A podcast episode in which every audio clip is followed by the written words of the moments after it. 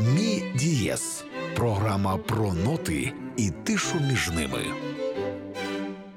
Вітаю! Ми з вами знову зустрічаємося у програмі Міді ЄС на хвилях громадського радіо. Я Люба Морозова, і я вам сьогодні розповідатиму про класичну музику ХХ століття. Почнемо ми фактично з середини ХХ століття, адже саме на цей час припадає останній великий скандал в класичній музиці. І це 1954 рік, рік прем'єри твору Едгара Вареза. Е, твір називався Пустелі. Твір е, було виконано в театрі на Єлисейських полях. І уявіть собі програму, в якій е, публіка слухає патетичну симфонію Чайковського і хоче почути приємні гарні мелодії, і раптом їй дають по вухах музикою Вареза. Скандал, який е, супроводжував цю прем'єру, було зафіксовано на радіо, оскільки він транслювався у прямому ефірі. І скандал був настільки великим, що е, поліція всерйоз замислилася над тим, а чи не слід виїхати власне до театру для того, щоб е, припинити ті безчинства, які піднялися, щоб припинити той гвалт. І ось цей гвалт, який було зафіксовано на плівку. Ми зараз і послухаємо. І це якраз такий унікальний момент. Бо, наприклад, е, весну священну Стравінського ми не можемо послухати у тому варіанті, як вона прозвучала у 13-му році. Ми не можемо послухати і інші твори, які супроводжувалися скандалами у 20 столітті. А от е, цей. Пустелі ми можемо слухати так е, тими ж вухами, якими його слухали французи у 1954 році.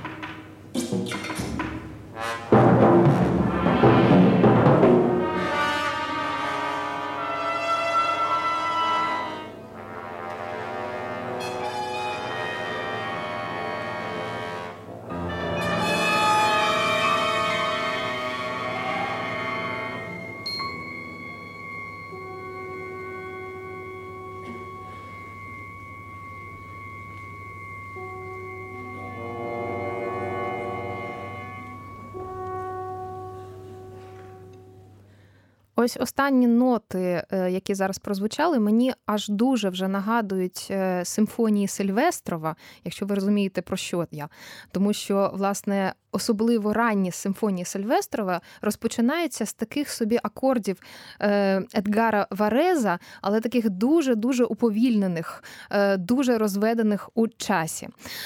І це твір 1954 року. Це власне запис з прем'єри у виконанні національної симфонійного оркестру Франції. Було записано його 2 грудня 1954 року в театрі на Єлисейських полях е, диригент Герман Шерхен.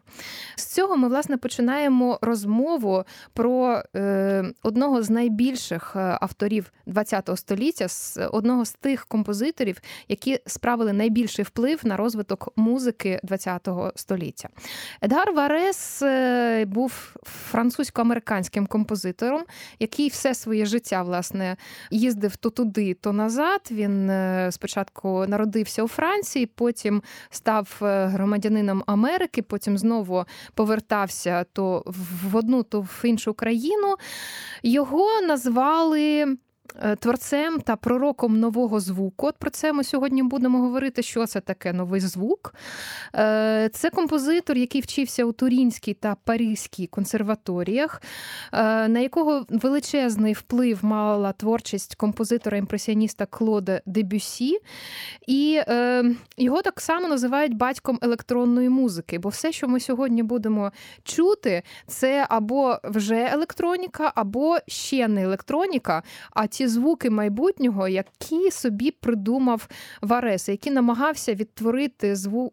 звучанням симфонічного оркестру або симфонічних інструментів, а потім це наново вже е, винайшли ті техніки, які власне зробили електронні інструменти у другій половині ХХ століття.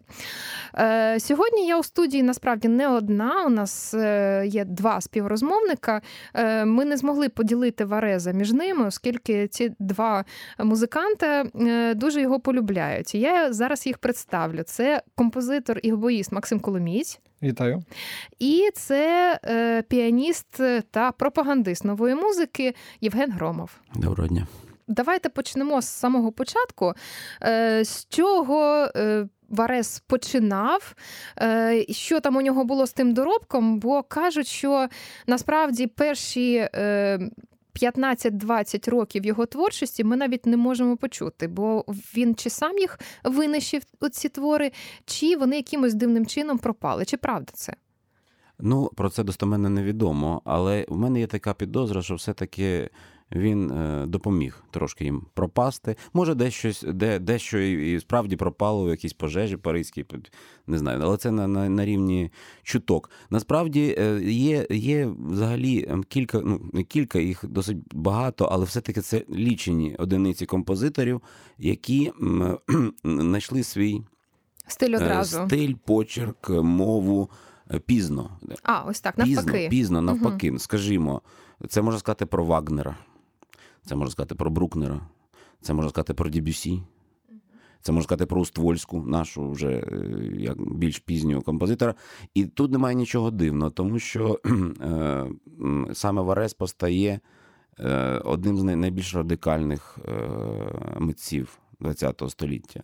Тобто, якщо ми говоримо про ту творчість, яка все-таки залишилася після Вареза, то це творчість, коли е, розпочалася, коли йому було сильно за 30. Ну так, так, власне, але е, є е, зберігся на цей час один твір, який який може бути свідоцтвом з його ранньої ранньої якби, стилістики, але це стилістика Дебюсі літній вечір, так на на, на, на слова Верлена з, з оркестрою. Але справа в тім, що саме Дебюсі це якби був е, світочем взагалі для Вареза, в принципі, одним з найперших, тому що він звільнив музику взагалі від власне правил і і цих отверих е, європейської музичної, якби. Е, е і освіти, так, всього ідіоматики і таке інше. І він відкрив шлях абсолютно новому відчуттю музичної матерії, слуханню і таке інше, і таке інше, таке інше. І ці, е, власне, віяння Дебюсі ми відчуваємо, і сам я відчуваю, скажімо, в тих же пустелях не менш, ніж за той ранній вечір. Літній, ну, Гарно так. було би потім запитати наших слухачів, чи відчують так само це вони. От, А от про історію звільнень дійсно треба буде ще поговорити. Вивільнення бо звуку. Дійсно, вивільнення це те, чим займаються композитори у 20 ХХ столітті. І е, Варес це от перша така людина, про яку ми говоримо як про людину, яка звільнила звук, тому що е, от у його творчості е, саме звук. Е, починає набирати ту вагу, ту цінність, якої не було до того. Тобто е, мова не про мелодії, мова не про гармонії навіть, а мова про особливі тембри, які досягаються дивним чином. Або це нестандартний склад оркестру, або це інструменти, які грають у тих діапазонах, які не є для них основними. Або це, в принципі, е, якісь звучання, які вже нагадують електронні. Ну і врешті-решт, це електронні звучання звучання, оскільки Варес цим багато займався, він це шукав, і ми про них ще поговоримо. Але давайте розпочнемо власне з акустичного твору. Е, я хотіла би, щоб ми послухали твір, який називається Аркана або Аркана на французький манер. Твір, який був е, написаний у 27-му році. Він писався протягом 25-27-го, і він прозвучить у виконанні Нью-Йоркського філармонічного оркестру, диригує П'єр Булес.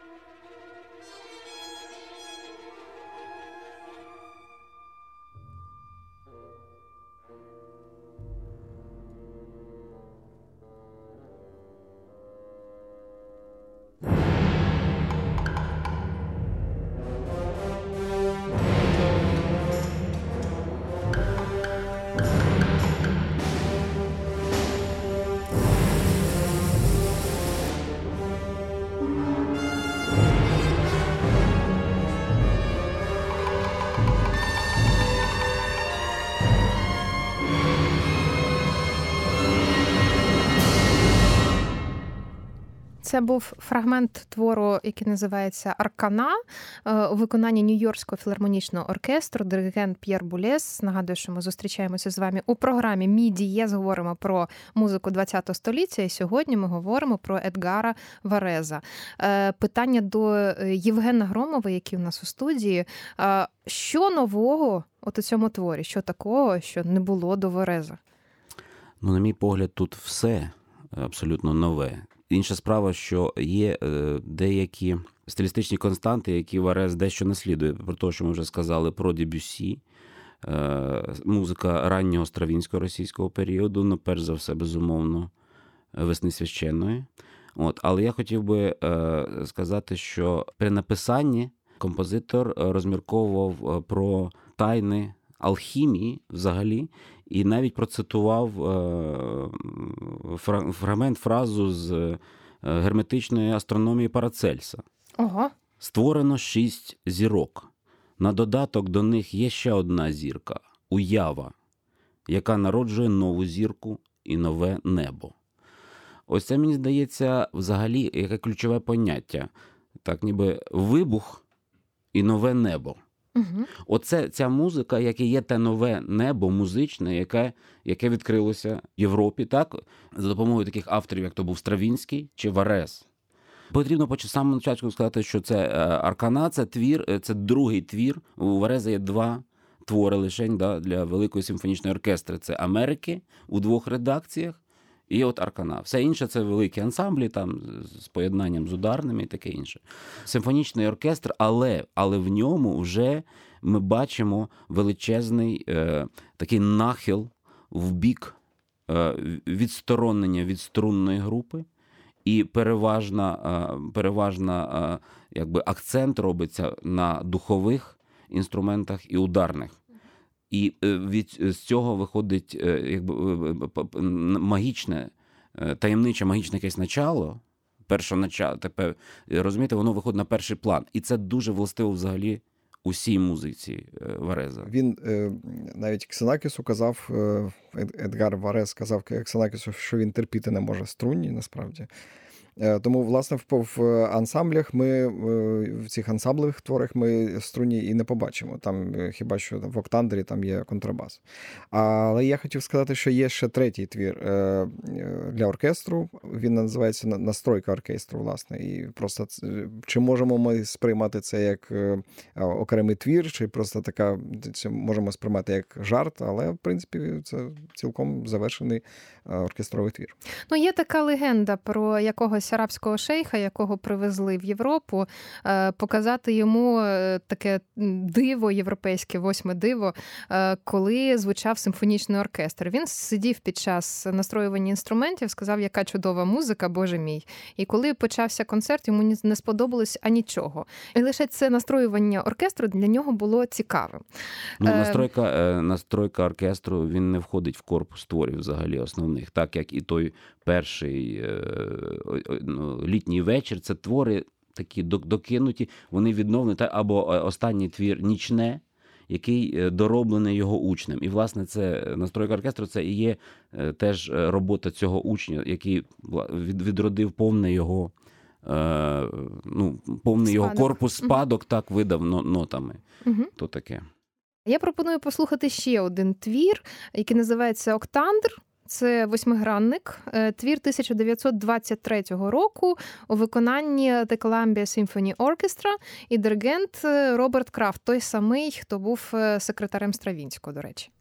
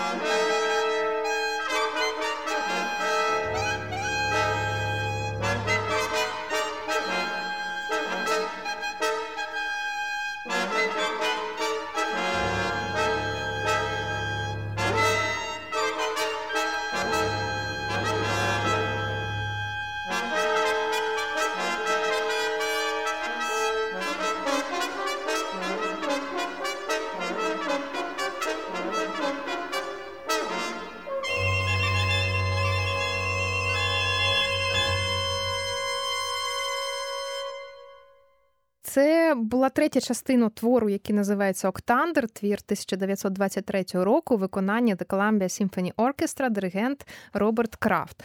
І ось цей твір для дуже незвичного складу, для семи духових і контрабасу. Хлопці, як ви думаєте, а як людям взагалі може таке на думку спати? Як можна поєднати ну, от композитору е, сім духових і контрабас?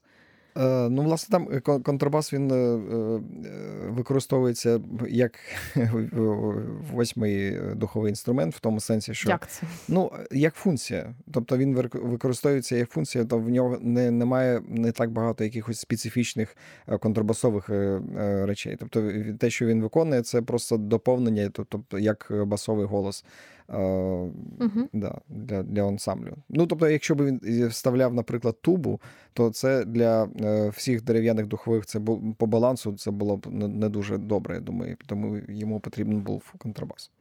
Цей твір, наскільки я розумію, е, композитор написав під час перебування в Америці. От е, що там в Америці такого було, що аж так вплинуло на стиль Вареза, і що примушувало його власне шукати нові звучання? Ну, по-перше, Америка це ніби якби новий ну не якби, а це є новий світ, так? В буквальному сенсі того слова. З іншого боку, він е, заснував е, разом з Карлосом Сельседом міжнародну гільдію композиторів, яка проіснувала 6 років, і е, вони давали там багато концертів сучасної музики. І як я розумію, великих фінансових можливостей вони не мали і використання оркестра симфонічного. Так вони тому тому багато, ну кілька камерних творів було власне написано Варезом для саме для цієї гільдії роботи. От, Але не дивлячись на це, е, я думаю, що саме в Америці, саме в якійсь якісь на новій території, у, у Вареза почали е, вимальовуватись внутрішні якісь світи більш конкретно які він він вже якби від, від, відсторонився від якоїсь там років навчання, е, бродіння і таке інше. Він вже почав відчувати власне. Себе Свій і таке інше. Так. І мені здається, що е, от на, на цьому творі дуже добре видно його на, на малих е, якихось складах, так, ансамблю, дуже видно ті е, новаторські риси, які взагалі Варес привніс. І там там їх настільки багато, що навіть е, навіть якби про, про про, кожну з них потрібно говорити дуже довго. Але скажімо, те, про що згадує, наприклад, Стравінський, що що в принципі, от е, як власне звучить нота, коли вона це удар, так, або е, видування, перший імпульс, і потім вона якби зменшується і вивітрюється, так? У Варез робить все навпаки. Він бере цю ноту тихо на піанісімо, і до кінця цієї ноти робить весь час крещендо, посилення звуку і різко зриває. Таке враження, що ми слухаємо електронічну запис навпаки, розумієте? Угу. І в цьому реверс такий відбувається. Ну так, тобто, і, і це власне акустичними принципами, так, без без жодної електроніки. Угу. До того ж, він використовує не мелодії, Е, а лише е, якби такі коротесенькі поспівки або мікроструктури з двох, трьох, чотирьох нот, які він весь час е, остенатно повторює що дає е, принцип мантри або магічного заклинання. Угу. І розумієте, це виявляється, що це ніби е, якась музика, просто якась пов'язана з, з, з сходом дуже угу. сильно з одного боку, а з іншого боку, вже в передчутті електронічної якоїсь. Ну, от е, музики. в 1957 році разом з Янісом Ксенакісом і е, видатним архітектором Ле Корбузьє е, Варес розпочинає роботу над павільйоном фільм, фірми Philips, і в 58-му році на всесвітній виставці в Брюсселі виконується його електронна поема. Наскільки я знаю, якраз. Е, йому дуже не довіряли щодо цього твору, правда? Але е, що символічно в цьому відношенні, що е, Яніс Ксенакіс виступав у тому проєкті в якості і амплуа архітектора, так, а не композитора. Але він, як ніхто розумів, цінність Вареза як композитора. От оце й дало змогу е, досягнути того результату, і, власне, Ксінакіс є прямим продовжувачем в чомусь. Е, е, Варезівське, але але, але багато в чому і ні. Але Він таке. себе таким не вважав, до речі. До, до речі, так. Я знаю про це. Але все ж таки це це просто пряма. І, до речі, треба повинен сказати, що Ксенакіс свої ці архітектурні графіки втілив потім е, в ранніх своїх творах. Але про це ми ще оркестр, поговоримо. Е, Я думаю, нам вже час послухати цю електронну поему, і я лише скажу, що от це той приклад, коли мені не треба оголошувати диригента та виконавців. Електронна поема 1958 рік.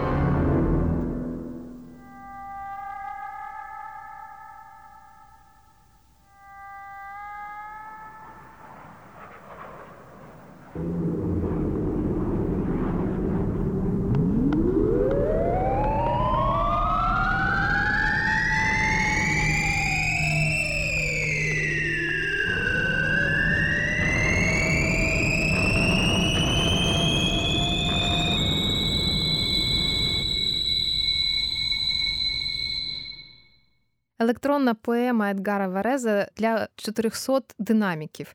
Е, один з перших таких електронних е, творів, які стали суперпопулярними в е, руслі авангардної класичної музики. Я нагадую, що ми тут з Євгеном Громовим та Максимом Коломійцем говоримо сьогодні про Едгара Валреза, одного з найсуттєвіших композиторів ХХ століття, який вказав напрямки руху музики у ХХ столітті. І от я думаю, на кінець передачі правильно було би власне і сказати, а що він таке вказав, що він таке змінив. Бо ми знаємо, що після Другої світової війни власне е, історія музики почала рухатися, відштовхуючись знову ж таки від е, нововіденської школи. І е, в певний час вона зайшла у свій глухий кут.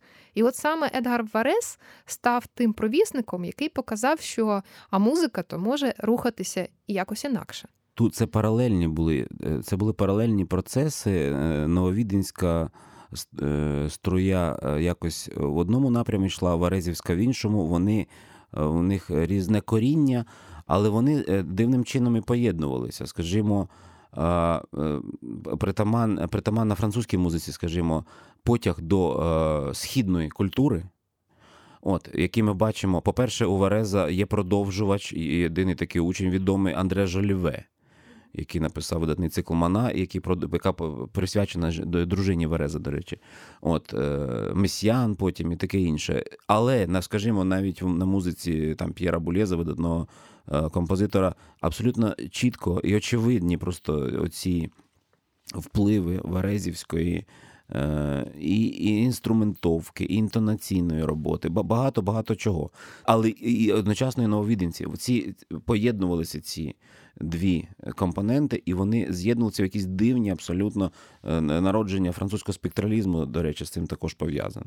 Наскільки я знаю, е, Варес вплинув не лише на таких е, типово класичних композиторів, а й взагалі Абсолютно. на розвиток музики ХХ століття. Давайте скажемо, Абсолютно. а що це за люди, які почали після нього щось інше писати? Ну найбільш відомим таким послідовником, для якого Варес був просто кумиром на все життя, і це навіть є це навіть є е, е, документальне підтвердження, був е, легендарний американець Френк Заппа. Він знав музику Вареза чи не в дитинстві, ще в юнацтві, і він до кінця свого життя був палким його прихильним його музики і всіх, всіх в ту віру свою обертав. О, та, обертав. Але... Власне, дійсно, рок-музика не було б такою, якою вона є сьогодні, якби Запа аж так не захопився і, і. Запа не був би тим запою.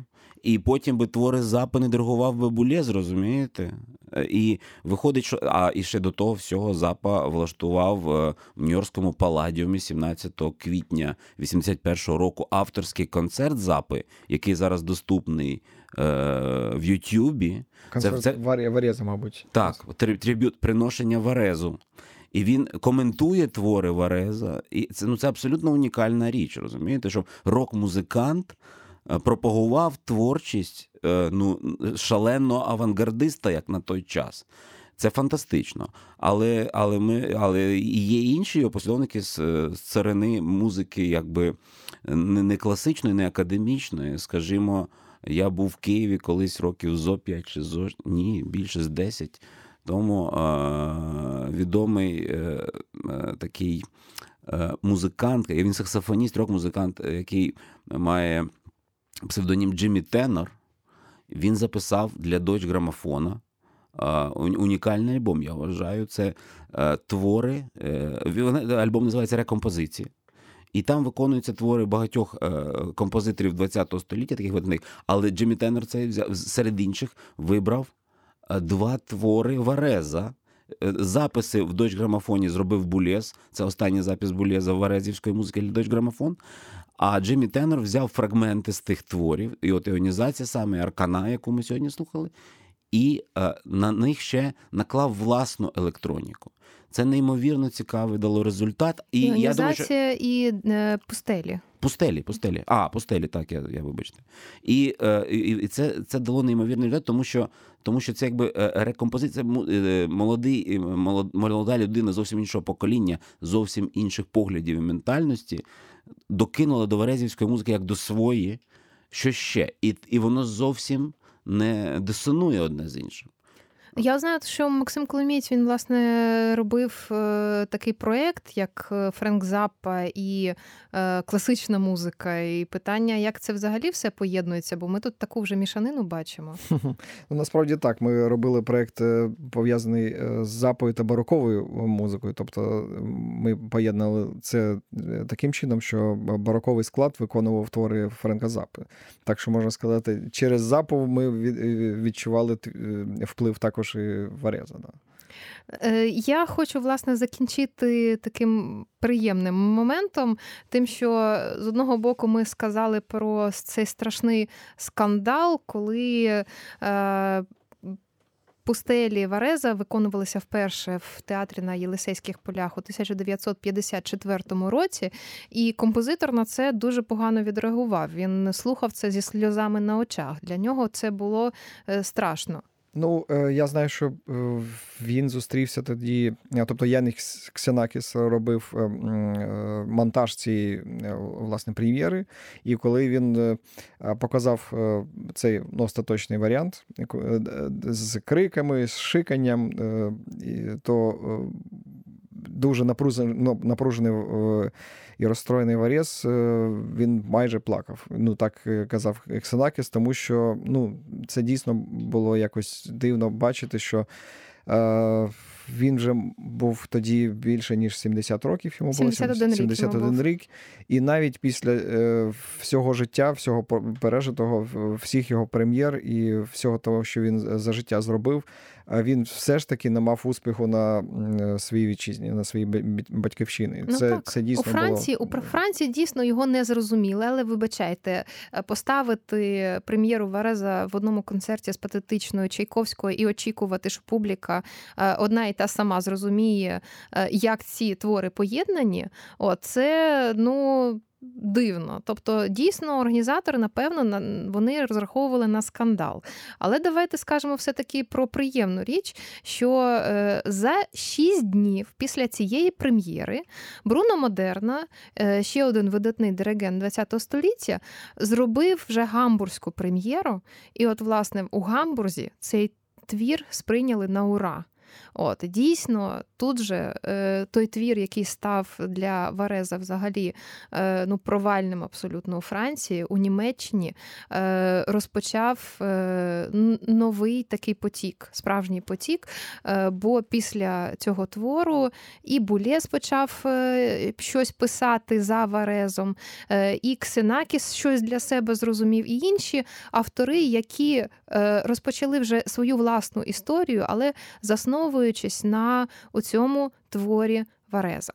Я хочу подякувати нашим сьогоднішнім е, гостям студії. Це піаніст Євген Громов, це гобоїст та композитор Максим Коломієць. Е, нагадую, що е, ми говорили про творчість Едгара Вареза і ще неодноразово будемо його торкатися, бо це людина, яка справила величезний вплив на е, музику ХХ століття.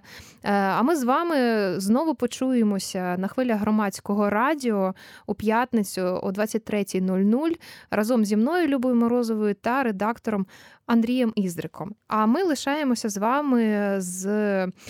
Варіантом пустели, який ви чули на самому початку, але це вже буде електронний варіант у виконанні Джиммі Тенора.